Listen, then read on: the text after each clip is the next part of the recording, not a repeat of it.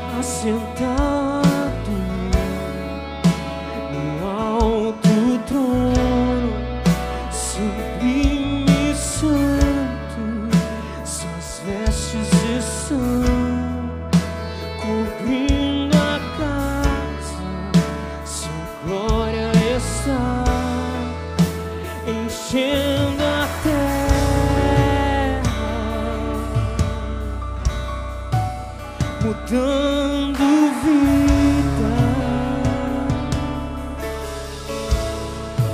revelando Cristo, preparando a igreja. Se